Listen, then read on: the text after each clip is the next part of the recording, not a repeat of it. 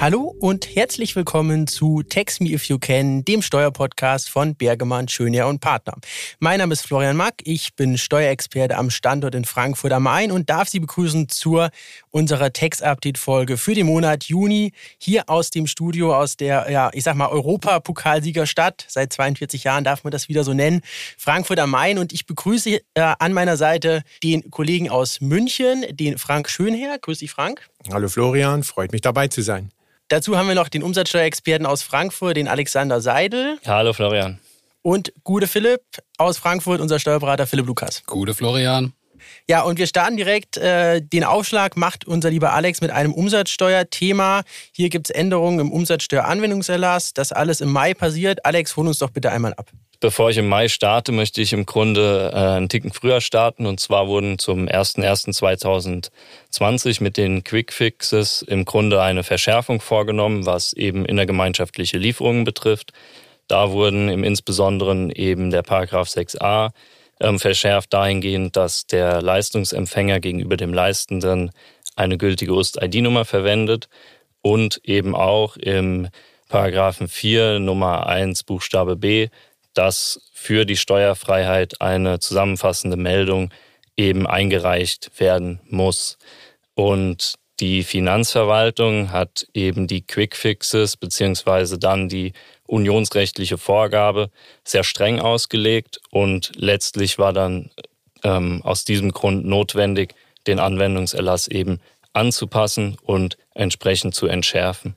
Ja, und jetzt haben wir ja dieses BMF-Schreiben, datiert auf den 20.05.22. Alex, wie ist das mit dem Anwendungsbereich? Ab wann sind diese Regelungen denn dann eigentlich gültig? Ja, also grundsätzlich sind die rückwirkend ähm, gültig. Das heißt, beziehen sich auf innergemeinschaftliche Lieferungen, die eben nach dem 31.12.2019 ausgeführt worden sind. Ja, und jetzt interessiert unsere Zuhörerinnen und Zuhörer natürlich, was sich jetzt im Einzelnen konkret ändert.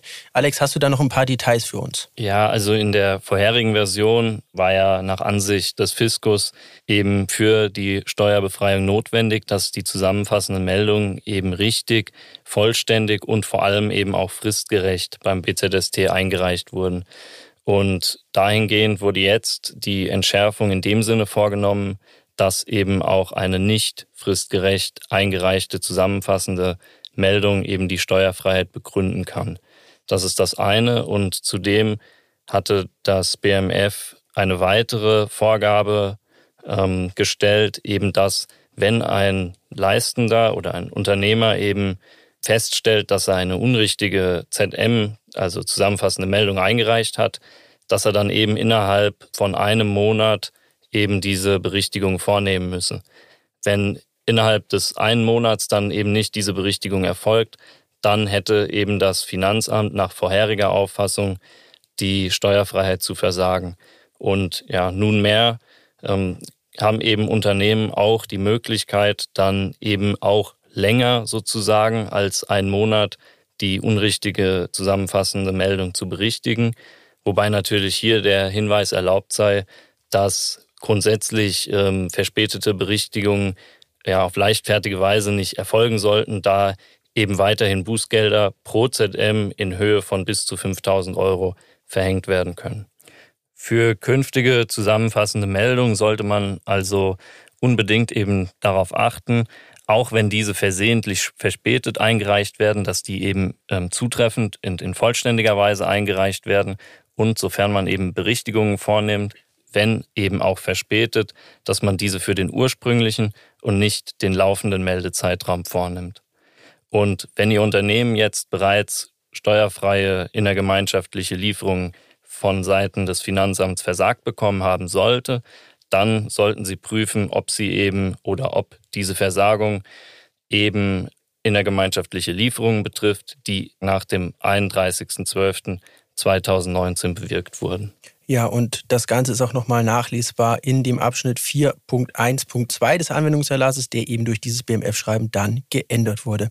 Ja, kommen wir zum nächsten Thema, einer weiteren Klarstellung im Bereich der Kryptowährung. Also es geht konkret um Einzelfragen zu der ertragsteuerlichen Behandlung von virtuellen Währungen und sonstigen Token. So ist es benannt im BMF-Schreiben mit Datum 10. Mai 2022.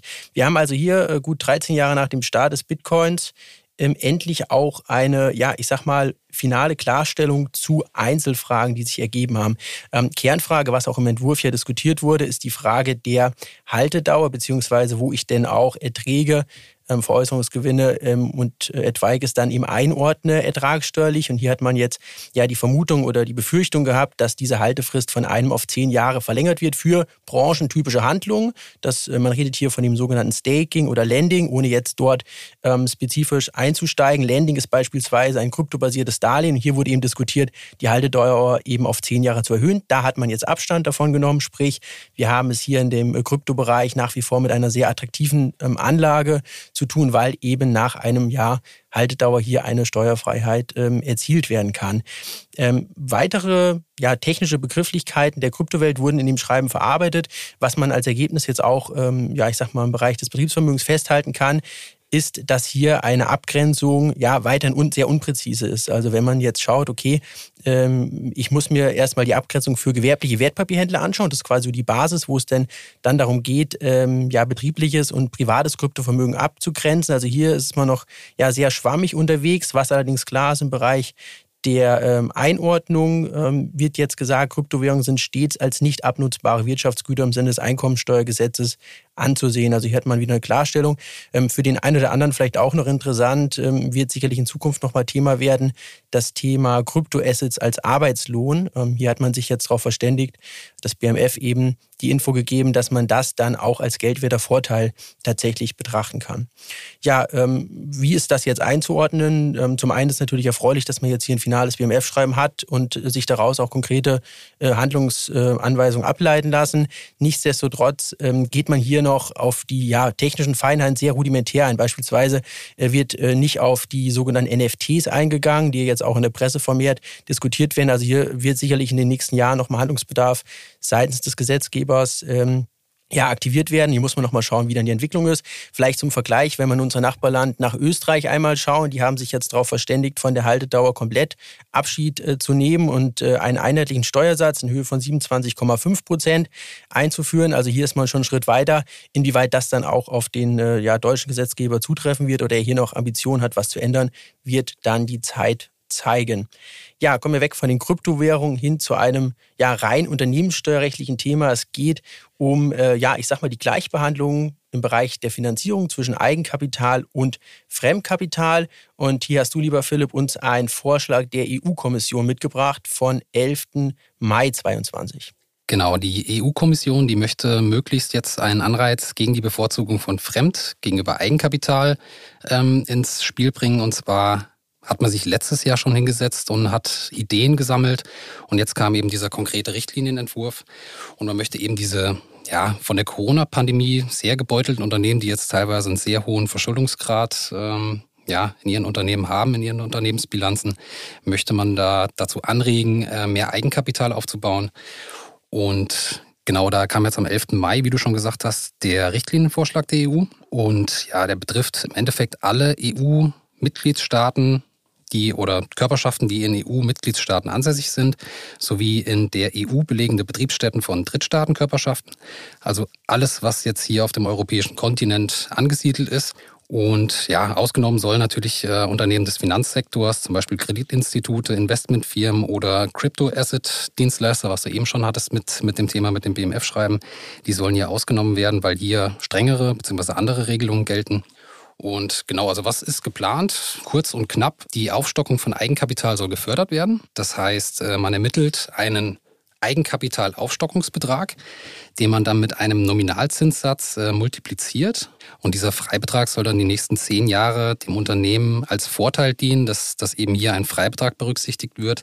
Und der Risikoaufschlag oder es wird ein Risikoaufschlag auf den Nominalzinssatz gewährt. Für Großunternehmen beträgt er grundsätzlich dann 1% oder er soll grundsätzlich 1% betragen.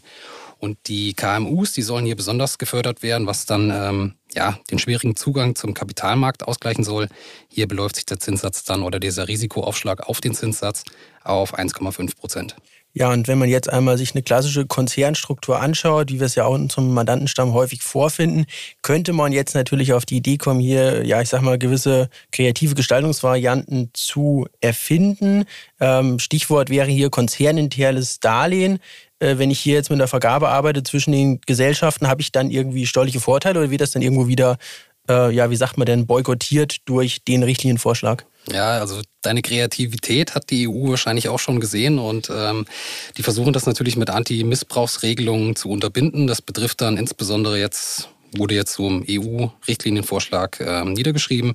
Konzerninterne Darlehensvergabe, konzerninterne Übertragung von Beteiligungen oder eben Bareinlagen, die konzernintern in andere Unternehmen geleistet werden, die sollen davon ausgenommen sein. Das heißt, es bleibt aber nach wie vor spannend. Das ist ja nur ein Vorschlag, inwieweit sich da noch was ändern wird. Ähm, wird man sehen für uns oder jetzt auch für dann Sie, liebe Zuhörerinnen und Zuhörer, natürlich interessant, ab wann werden diese Regeln scharf geschaltet? Wann soll es hier denn äh, dann auch schlussendlich in nationales Recht umgesetzt werden? Genau, also vorgesehen ist, äh, der Richtlinienvorschlag soll bis zum 31.12.2023 in nationales Recht der EU-Mitgliedstaaten umgesetzt werden, soll ab 1.1.24 dann in Kraft treten. Und ähm, nochmal vorzugreifen, also es ist nicht nur der äh, Freibetrag, der dann äh, ja in dieser Richtlinie dann beschrieben wird.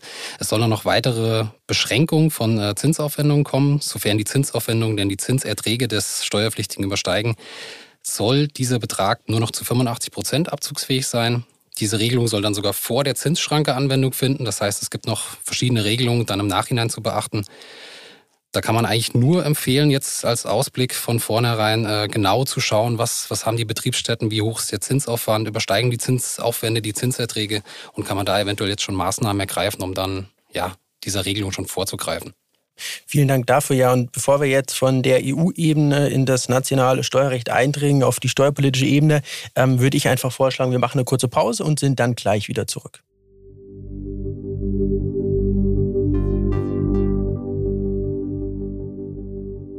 Ja, da sind wir wieder zurück äh, mit einem ja, steuerpolitischen Block. Wir hatten das ja in den letzten Folgen auch, dass wir uns da immer ein bisschen dazu geäußert haben, weil es einfach die aktuelle Lage, sprich Corona und die äh, Ukraine-Situation, dann eben auch erfordert, hier ähm, ja darauf einzugehen, was es denn für kurzfristige gesetzliche Änderungen gibt. Wir möchten jetzt hier aber auch bewusst äh, kein, äh, ja, kein großes Fass mehr aufmachen, sondern einfach nochmal kurz ein paar Highlights darstellen, ähm, die sich jetzt ergeben haben. Und das war eben dieses Steuerentlastungsgesetz, wo wir inhaltlich auch schon das letzte Mal drauf eingegangen sind. Der Bundesrat hat das Ganze jetzt am 20. Mai dann auch ähm, die, die Zustimmung erteilt, veröffentlicht jetzt am 27. Mai im Bundessteuerblatt. Und damit ist eben auch ja, ich sage jetzt mal, äh, gewisse Teile, die ja, es gab ja ähm, zwei Entlastungspakete und ähm, hier ist jetzt eben auch das zweite schon umgesetzt, sodass man jetzt wirklich sagen kann, dieses Steuerentlastungspaket äh, umfasst eben diese zwei Bereiche, diese zwei Pakete äh, und das Ganze ist jetzt eben auch zum 27.05. dann scharf geschaltet. Was noch in Diskussion ist und noch nicht final vom Bundesrat verabschiedet bzw. zugestimmt wurde, verabschiedet wurde es bereits im Bundestag. Das ist das vierte Corona-Steuerhilfegesetz ähm, und da fällt auf, wenn man sich nochmal die Beratung Beratung jetzt anschaut, dass der Finanzausschuss hier noch eine sehr interessante Sache mit aufgenommen hat. Und zwar geht es um die Abschaffung der bilanzsteuerlichen Abzinsung von Verbindlichkeiten. Ähm, ja, es ist ja aus der Praxis eine, eine ja, gängige Vorschrift der Paragraph 6 Absatz 1 Nummer 3 ESTG, wo eben dann gesagt wird, nach der bisherigen Regelung, dass unverzinsliche Verbindlichkeiten mit einer Restlaufzeit größer zwölf Monate unter Berücksichtigung des einheitlichen Zinsfußes von 5,5 Prozent äh, abzuzinsen sind.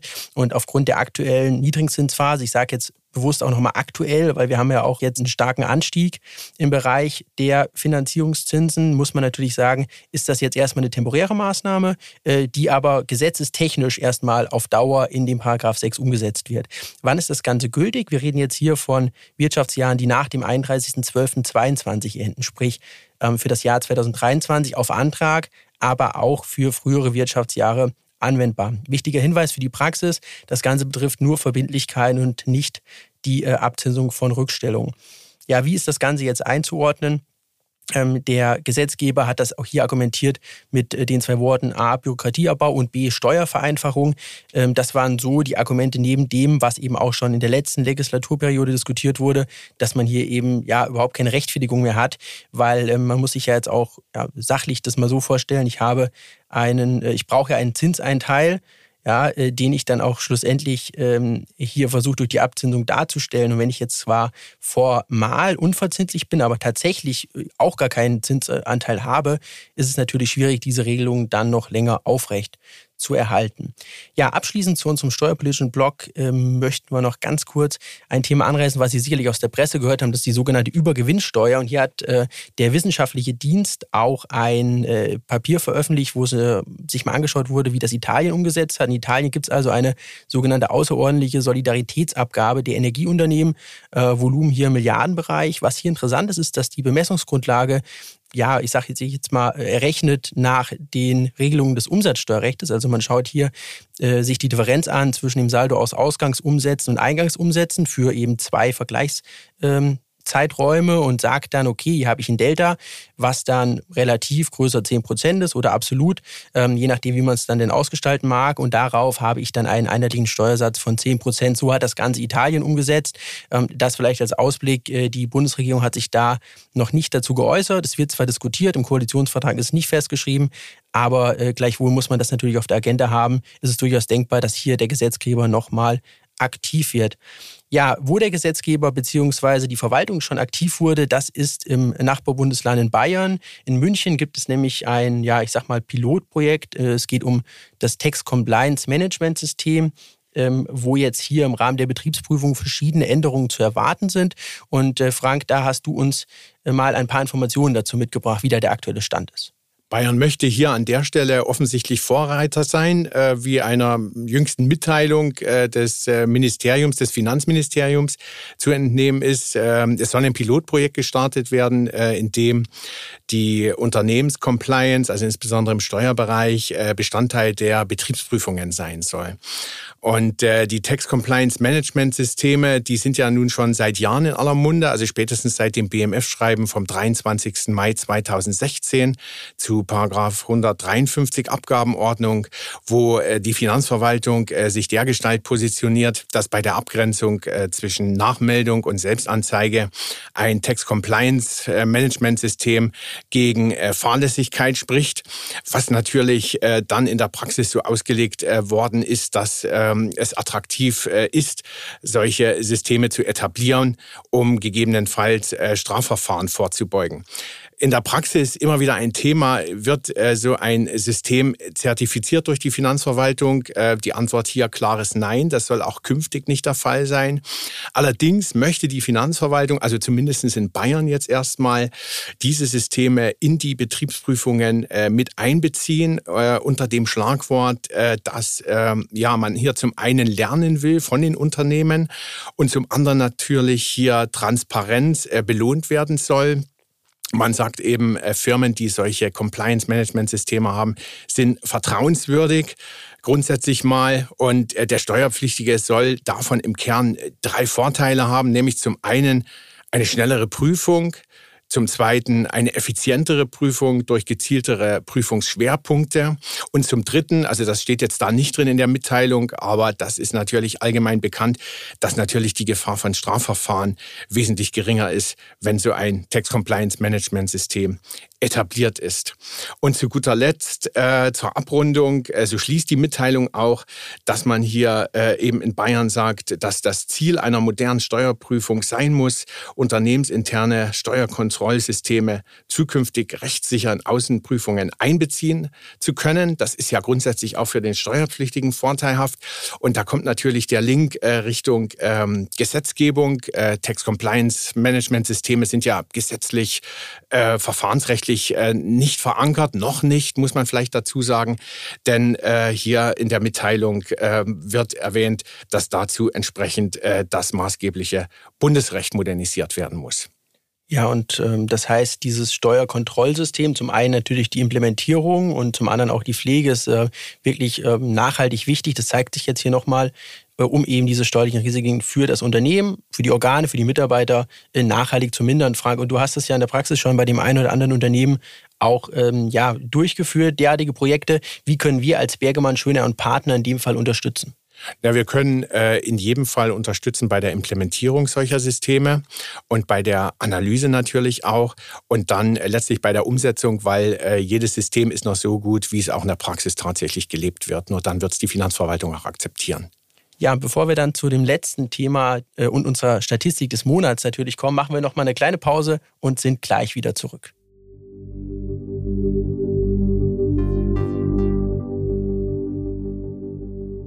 Bevor wir dann zur Statistik des Monats Juni kommen, haben wir noch ein Thema mitgebracht. Im Bereich der Wegzugsbesteuerung gibt es ein Urteil, was jetzt vor kurzem veröffentlicht wurde. Es geht um Paragraph 17 ESTG. Philipp, wie ist deine Einschätzung und um was geht es in dem Urteil? Also das Urteil war ursprünglich vom 8.12.2021, also schon ein bisschen länger her. Veröffentlicht wurde es jetzt am 27. Mai, also brandaktuell. Worum geht es in dem Fall? Also Sachverhalt ist der, es gab einen Steuerpflichtigen mit einer Beteiligung an einer inländischen GmbH. Diese GmbH war grundsätzlich als Immobiliengesellschaft äh, qualifiziert, das heißt, das war erfüllt, dieses Merkmal. Und der Steuerpflichtige hatte den Anteil oder diese komplette Beteiligung auf seinen Sohn übertragen, und zwar teilentgeltlich. Und die Beteiligten sind damals davon ausgegangen, dass äh, hinsichtlich einer Beschränkung oder des Wegfalls des Besteuerungsrechts, der hier nicht gegeben war, die äh, Wegzugsbesteuerung im Sinne des 6 AStG. Die konkrete Vorschrift wäre hier 6 Absatz 1 Satz 2 Nummer 1 AStG. Und zwar sind hier verschiedene Tatbestandsmerkmale beschrieben und äh, es war halt immer die Frage in den letzten Jahren, das wurde in der Literatur immer heiß diskutiert, ob da nicht äh, das ungeschriebene Tatbestandsmerkmal der Wegfall oder die Beschränkung des deutschen Steuerungsrechts hinzukommen müsste. Und das hat der BFH in seinem Urteil jetzt verneint. Also er, er sagt direkt, alles, was dort geschrieben ist, ist geschrieben und es kommt auch nichts hinzu. Das heißt, äh, die Beschränkung oder der Wegfall des deutschen Besteuerungsrechts ist keine Voraussetzung für die Wegzugsbesteuerung bedeutet im Endeffekt ähm, hier, ohne dass das deutsche Besteuerungsrecht beschränkt oder komplett wegfällt, was in diesem Fall nicht der Fall war, kam es zu einer Wegzugsbesteuerung. Das heißt, der Steuerpflichtige musste ja eine fiktive Veräußerung oder einen veräußerungsähnlichen Tatbestand äh, versteuern. Das heißt, die stillen Reserven in der GmbH-Beteiligung wurden dann äh, seitens des Finanzamts versteuert, was der BFH jetzt als rechtens deklariert hat.